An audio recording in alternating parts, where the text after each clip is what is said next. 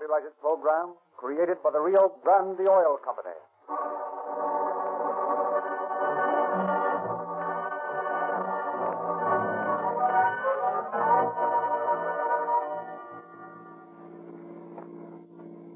Police calling all cars. Attention all cars. Broadcast 109. Be on the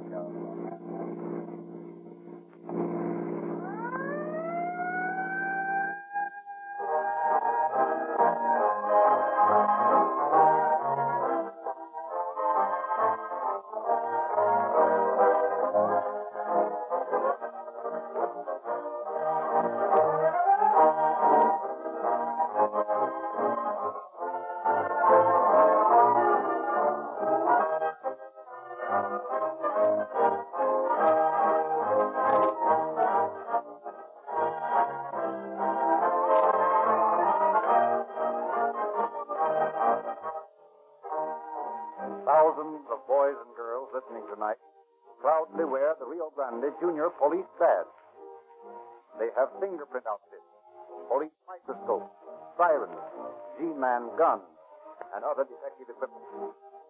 Rio Grande offers every boy and girl a complete police outfit absolutely free. Read all about these free gifts in the latest issue of the unique Calling All Cars News, out today.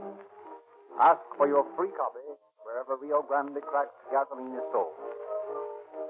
Rio Grande publicizes the heroic deeds of the their war on crime because more of the West police and emergency cars are powered by Rio Grande cracked gasoline than any other brand.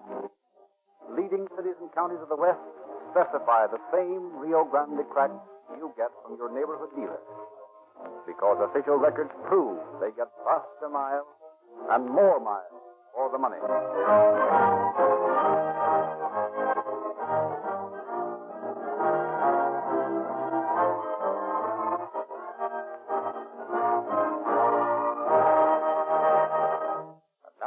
Present Chief James E. Davis of the Los Angeles Police Department. Chief Davis. Good evening, friends. Our prisons are full of young men and women who made just one misstep off the straight and narrow path of honesty and were caught. It is a pity that the lives of these young people must be ruined merely because they made one mistake. But the law cannot make exceptions. The beautiful young blonde girl in tonight's case was a good girl at heart, but she got into bad company. A few years ago, Burma White was enjoying life. She went to parties and dances. She met a man she knew was the wrong kind. She should have hinted her association before the inevitable happened. She was drawn into a life of crime, fascinated by its cheap excitement and thrills. Soon, she was so deeply enmeshed with the underworld that she couldn't fight her way back to respectability. Today, Burma White is in prison. When a good girl gets mixed up with the wrong kind of men, they usually have to be separated by the police. So the moral of the story you will hear tonight is plain. Don't associate with those who try to beat the law. They can't succeed. They'll drag you down with them, and the only way to stay out of jail is to stay on the right side of the law.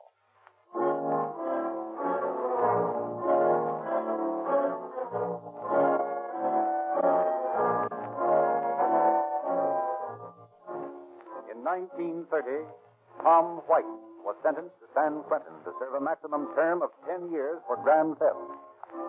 He proved to be such an incorrigible prisoner, getting into fights and fomenting trouble among fellow convicts, that he was sent to Folsom.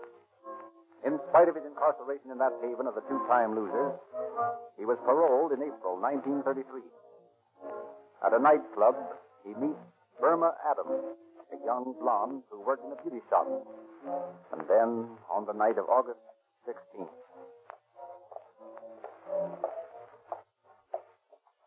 You see, baby, the first thing you need in this racket is a car. Yeah, but we ain't got one, Tom. Sure, I know that. We might have to stick up people in the street. Oh, that's small time stuff. We're going to operate in a big way. Yeah, but where are you going to get a car? Uh, right here. What do you mean? You see that car stopping there? Yeah? Well, that's practically ours right now. Gonna take it from him? Sure. Gee, you're a hard guy, Tom. Sure I am, baby. How about you? You scared? Me scared? No. I get a kick out of this. Uh, that's the way I like to see him. Come on, babe.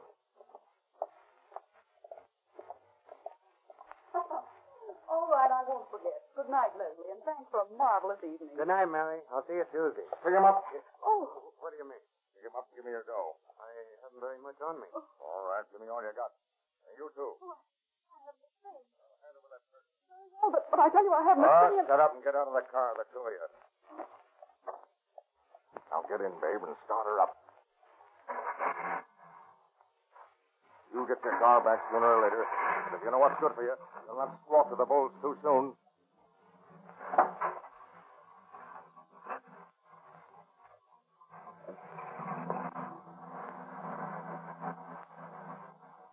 See, babe? That's all there is to it. Gee, Tom, you're a smart guy.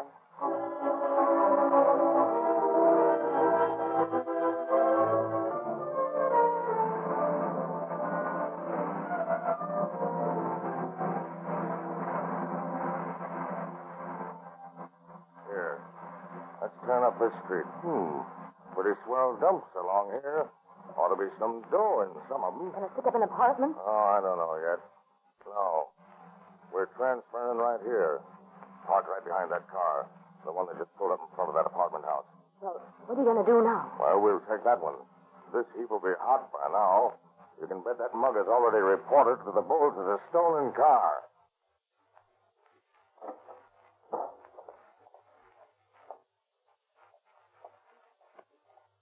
Big down. This is a holdup. What? Uh, just keep your mouth shut, mister, and hand over your dough.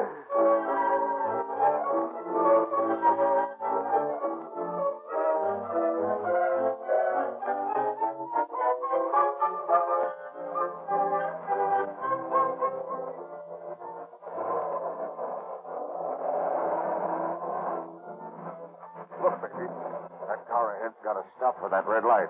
Pull up close to the curb, and I'll knock him over.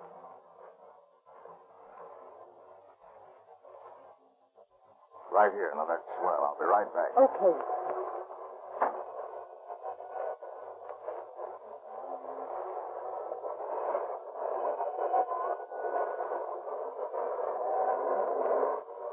Hold up your hands. Huh? what is this? No, it's a holdup, and I mean business. Now, keep your hand off that gear shift. Lady, you're not going to pull away from this.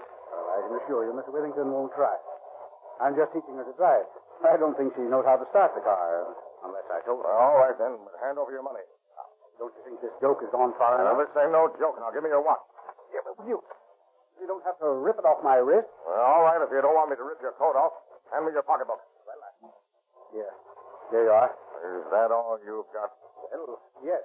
You see. Well, it ain't enough.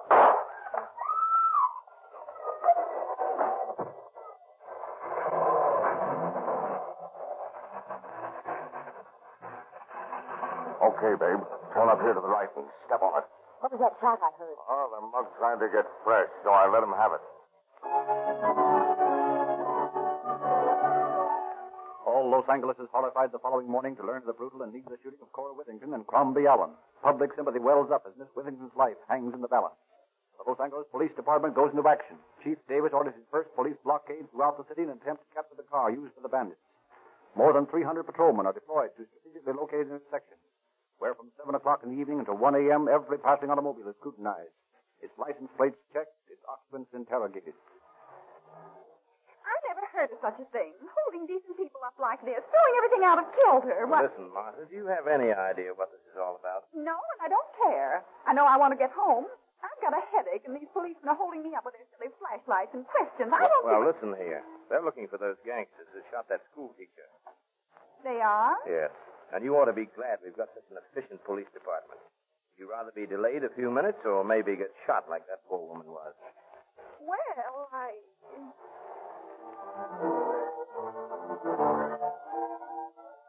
Six days later, Tom White changes cars again, holding up Mr. and Mrs. Effie Bobria and taking their Chevrolet coupe from them.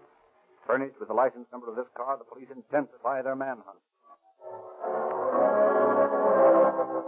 On August 31st, C.C. Lewis is held up as he's entering his apartment house. He grapples with a thug who fires a shot at him and then runs away. Mr. Lewis's description of the bandit tallies with that of the other victim. Chain stores and drug stores are burglarized. Pedestrians held up on the street, and every time the bandit is seen, the description is the same. Usually, he's accompanied by his blonde companion. The night of September 6th, the radio police car covering its beat sees the missing Chevrolet parked in a filling station lot. Yeah, that's it, all right. License plates and description fits. We better pull in and, and find out about it. Okay.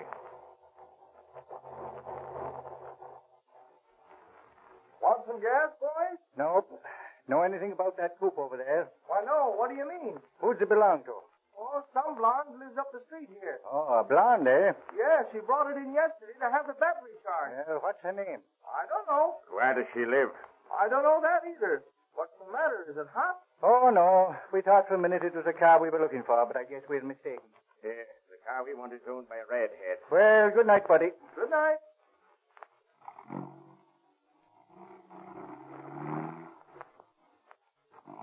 That's it, all right. Better get to a box and call headquarters. That's what I'm doing right now.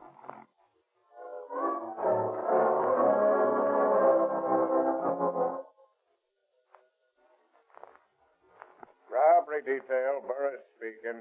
Officer Dillon, radio car 13 speaking. Yeah? We just located that stolen Chevrolet, 5P389. Where? It's parked in the filling station in Sutton, Carondelet. Okay, we'll be right out. Stay away from that car. We are staying away from it. Parked on down in the dark. That's right. But don't let anyone see you there. We don't want to scare them away. Right. Okay, Anderson and I will be right out.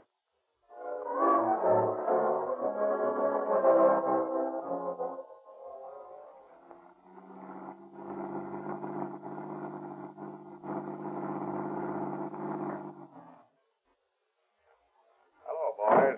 Hello, Lieutenant. Anything happened yet? Not a thing. Where's the Chevy? In the filling station at the right-hand corner down there. You can just see the hood of it by the grease rack there. Oh, yeah. Did you talk to the station attendant? Yeah. What did he say? Said the car belonged to a blonde. Well, that fits okay. Said she left it to have the battery charged and she'd be back for it any time. And she probably won't. It's a thousand to one that car's abandoned for good. But I'll play the long chance that she's coming back for it. It's worth trying. Right. Now, you boys better get out of here and stay away from this corner. We'll hold the stake from now on. Okay. Tell, tell the boys to relieve you to stay away out of this neighborhood and tell them to tell the boys to relieve them. Right. Good night.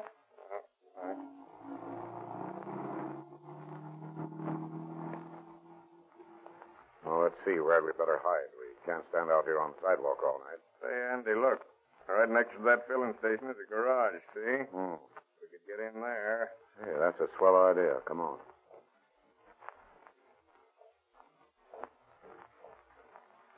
Don't look like there's anybody home. Yes, there is. There's a light in the back. Yeah, this will be a great spot. Those hedges hide everything. We can see right through them.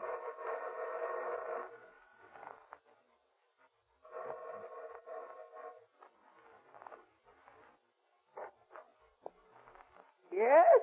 We're from police headquarters. Well, what's the matter? Is there some trouble? No, nothing's wrong, but we're looking for a car thief. A car thief, is it? Worse than horse thieves, they've got to be. Well, what do you want with me? I ain't no car thief. Oh, we know that. We'd like to hide in your garage. One of the cars this man stole is parked in the filling station next door, and we want to watch it through your hedge and try to pick up the crook when he comes back for it. I see. Well, I can't figure no reason why you shouldn't hide in the garage. Well, that's fine. Uh, look here. You, uh, you got a car with you? Why, yes. Well, I'll take my car out of the garage. You can park yours in there. Well, that's swell. I'll park mine on the street. that is, if you don't give me no ticket.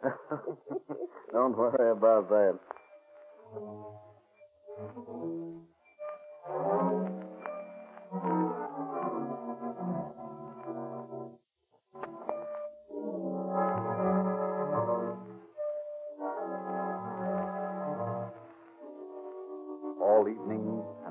Midnight, the hidden detectives watch the filling station. The attendant closes up and goes home. The stream of traffic dwindles as the city goes to sleep. Still, the guardians of the law keep their watch. Well, it doesn't look like they're coming for this crate tonight. Maybe not. Yet again, maybe they will. If the girl comes back alone, we'll have to follow her. You realize that? Sure, we can't let the guy get away. Well, I've been thinking maybe we'd better get a couple more men in case we have to surround their hideout. Yeah, not a bad idea. I'll call in for a relief so we can get some dinner. And I think it'd be a good plan to change clothes. Got any dirty old pants at home you use when you grease your car? Yeah, I think so. Well, you'd better get them.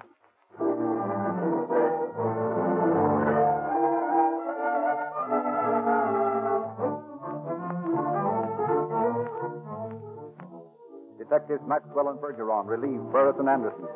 As dawn throws her roses spread over the waking city, they return, clad in old clothes, disguised as mechanics. well, what's the idea of the glad rags? You want to wake up the neighborhood? Hey, what is this, Sherlock Holmes and Dr. Watson? Don't be funny. That girl comes back for the car. I'm getting a good look at her. And these greasy clothes won't arouse suspicion. Anything happen while we were away? Uh, not a thing. Quiet as a graveyard. Well, we ought to get some action soon. The boy's opening up at the filling station. It's the day shift man. Maybe he'd know something more about the car. Hmm, might have passed. Good morning. Good morning. Oh, hello. How are you this morning? Well, I declare I never would have recognized you with them duds on. You ready for some right first sleuthing, ain't you? Maybe. Hey, look here. Do you want to help us? Anything I could do, I'd be glad to. Good. You know that bird in the filling station? Bob, sure I know it. Well, mosey down there and find out what you can about this car here. Ask him who left it and what they said, will you? Yes, indeed. I'll be glad to. But don't let on about us. Oh, no, don't worry about that. I got better sense than that.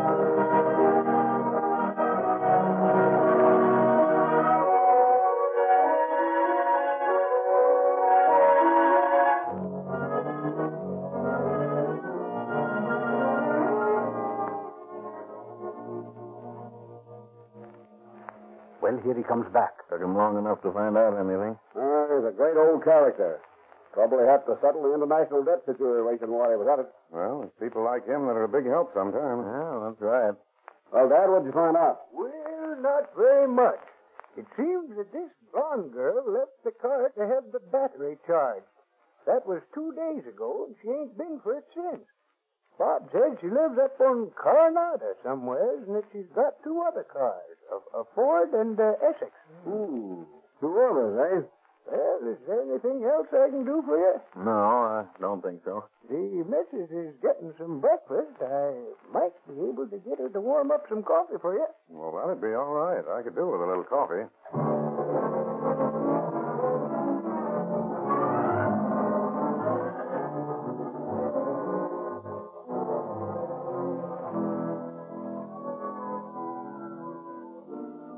Throughout the long, hot morning, the four detectives remain on watch. Then at three in the afternoon, just as they're beginning to feel that their vigil is in vain, a blonde girl arrives at the filling station. Hey, there she is. Who? The blonde. Yeah, that's her. She's gone over to the Chevrolet. Well, we'll have to follow her and get the guy, too. Well, I'm going to get a good look.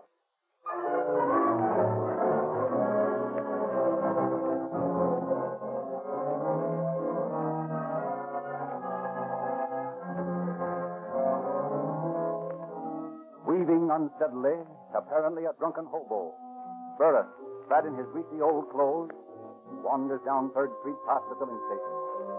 As the blonde girl fills her tank with gas and chats with the station attendant, Burris has plenty of time to look her over and check her appearance against the description given by the many hold-up victims. As she pulls out of the filling station, Bergeron and Maxwell follow her in their car. Burris staggers up Carondelet until he's out of sight and then breaks into a run. Joined by Anderson, he streaks between houses to Coronado. They watch as the blonde turns into an alley and parks the car in a garage behind an apartment house, where she is joined by a man in a blue sweater. Bergeron and Maxwell drive by them as they are locking the garage. After the two suspects have entered the apartment house, Bergeron and Maxwell join Burris and Anderson. That's the girl, all right. Yeah, that's the guy, too. He fits the description to a T. All right. Maxwell, you and Andy guard that alley entrance to the apartment. Come on, Bergeron. You and I are going to talk to the landlady.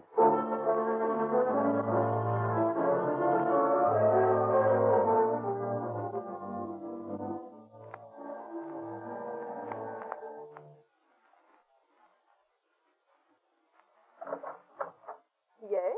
How do you do, ma'am? We're police officers, and we'd like you to help us. Why, why, come in. Is anything wrong? What can I do? We're looking for a blonde who lives in this building. A blonde? well, there are several blondes here. Who are they? Well, there's Miss Arnold. What's she look like? Uh, I wouldn't want her to go any further, for she is heavy. In fact, she's very fat. Yeah, that's not the one. Who else? Uh, then there's Mrs. Gilman. She's 40 if she's a day, though she's tries to tell people she's only 32. No, no, that's not the one. And then, oh yes, there's young Miss Adams. She hasn't been here long. Uh, what's she like? Well, she's a child about 19 or maybe 20. Hmm. She's thin and foot in a way. That's the one we're looking for. What apartment is she in? She's in 218. Now, look here, I don't want any trouble in my face. Don't can't... worry, ma'am. There won't be any trouble. You just stay right here in your apartment.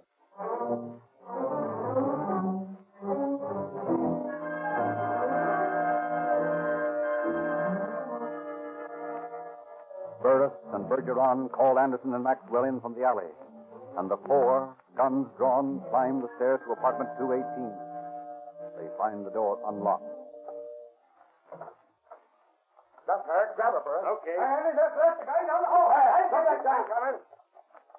We're police officers. Get him out. Come that gun. Get him up for what? Hey!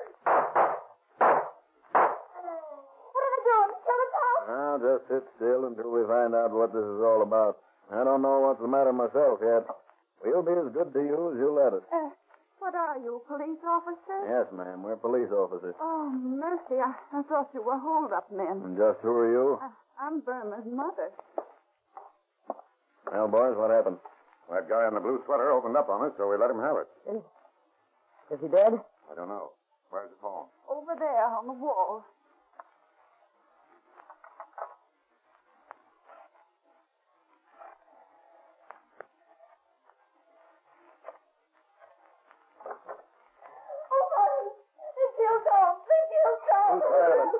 Who's Violet? Well, that's his sister. What's she doing here? Came down here to see him. Tom's out on parole, you know. Hello, Phil. Anderson. Send the ambulance out to Second and Coronado. Yeah. And man shot. Mm-hmm. I don't know. Make it snappy, though. Don't let my mother know what I'm into. You'll find out from the papers. Well, I don't know if you found out that way to know. All right, all right. Anderson, place these two women in technical custody. I want to talk to the girl. Come on in the kitchen, Burma. Now, let's find out all about this. What's your name? Burma Adams. What's the boyfriend's name? Tom White. Where's his gun? Where's what gun? The one that blinded Miss Withington, that 32. Oh, that one. That's in his room, I guess. What room? 327. Maxwell. Yeah. Get up to that guy's room, number 327, and see if you can find that 32. Right. Now, where's your car? What car? The Chevrolet. I haven't got any Chevrolet. Oh, yes, you have. I saw you drive it away from the filling station. Well, then you ought to know where it is. Where's the key to it? In my pocketbook. Oh, please, mister. Don't let my mother know about this. I won't tell her a thing. How many jobs have you and Tom pulled, Burma? Oh, not so many. Did you hold up that drugstore on Western Avenue? Yes? Those chain grocery stores? Yes? About how many? I, I can tell you all that later, can't I? I don't want my mother to hear about this. All right, Burma. Oh, oh, by the way, why did you hang on to that Chevrolet? Didn't you know we had the license number? Oh, I don't know. I wanted to get rid of it. But gee, I fell in love with it. Honest, it was a honey. A rattle in it. Oh, boy, what a pickup. Gee, it was a swell car. It was a kid driving it. Pardon me, boys. Ambulance just arrived. The guy's dead. Hey, Burris, let me get a statement from the girl, will you? What's your name, kid? Can I tell him, or do you want to? My name's Burma White from now on. Burma White. What do you mean? I married him on Friday.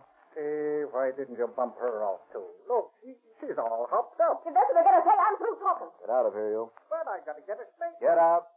Okay. The pig. I want you to sit right with me. Oh, don't worry, kid. I will. Come on, we'll get you out of here. This kitchen door lead into the hall. Yeah. Well, maybe we'd better go out the front way. So, well, that's all, all right. Uh, I guess I can step over his body.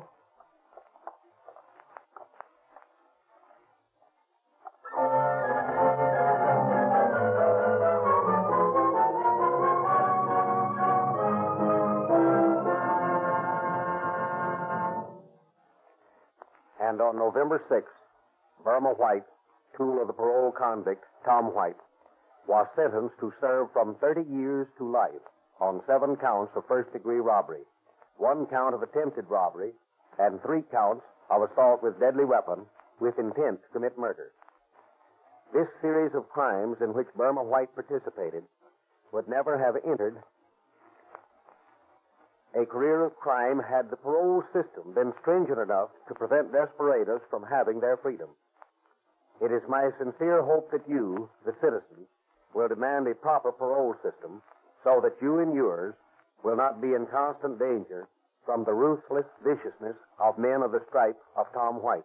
Thank you, Chief Davis. Ladies and gentlemen, you are almost certain to see a Rio Grande service station tomorrow, and we hope you'll drive in to ask for a free copy of the Calling All Cars News.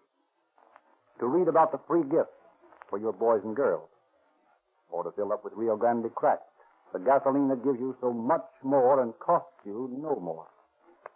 And remember, more police cars, fire engines, and other emergency equipment are powered by Rio Grande cracked wherever it is sold than any other gasoline.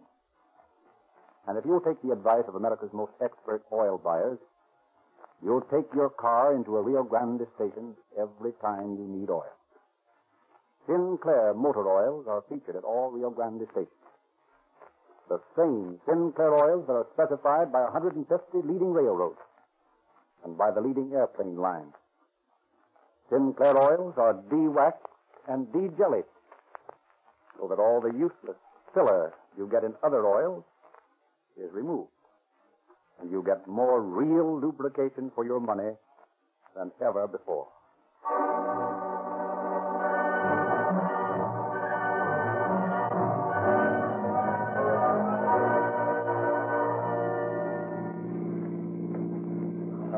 Calling all cars, attention all cars. Cancellation broadcast 109. Regarding a man